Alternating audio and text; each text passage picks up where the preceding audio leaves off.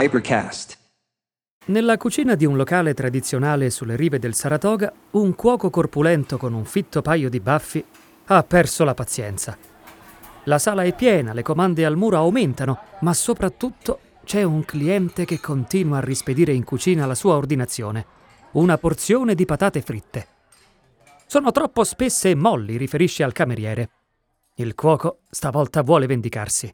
Prende una patata, la sbuccia e inizia ad affettarla a rondelle sottilissime, quasi trasparenti. Le tuffa nell'olio e le frigge. E le frigge ancora, quasi a bruciarle. Secche, le vuole secche e inservibili. Quando diventano brune, le tira fuori e ci sparge sopra una montagna di sale. Poi si mette a spiare dall'oblò mentre il piatto cammina verso la tavola.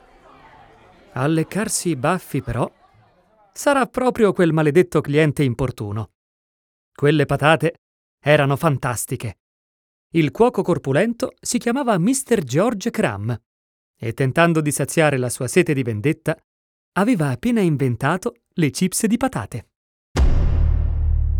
Hypercast.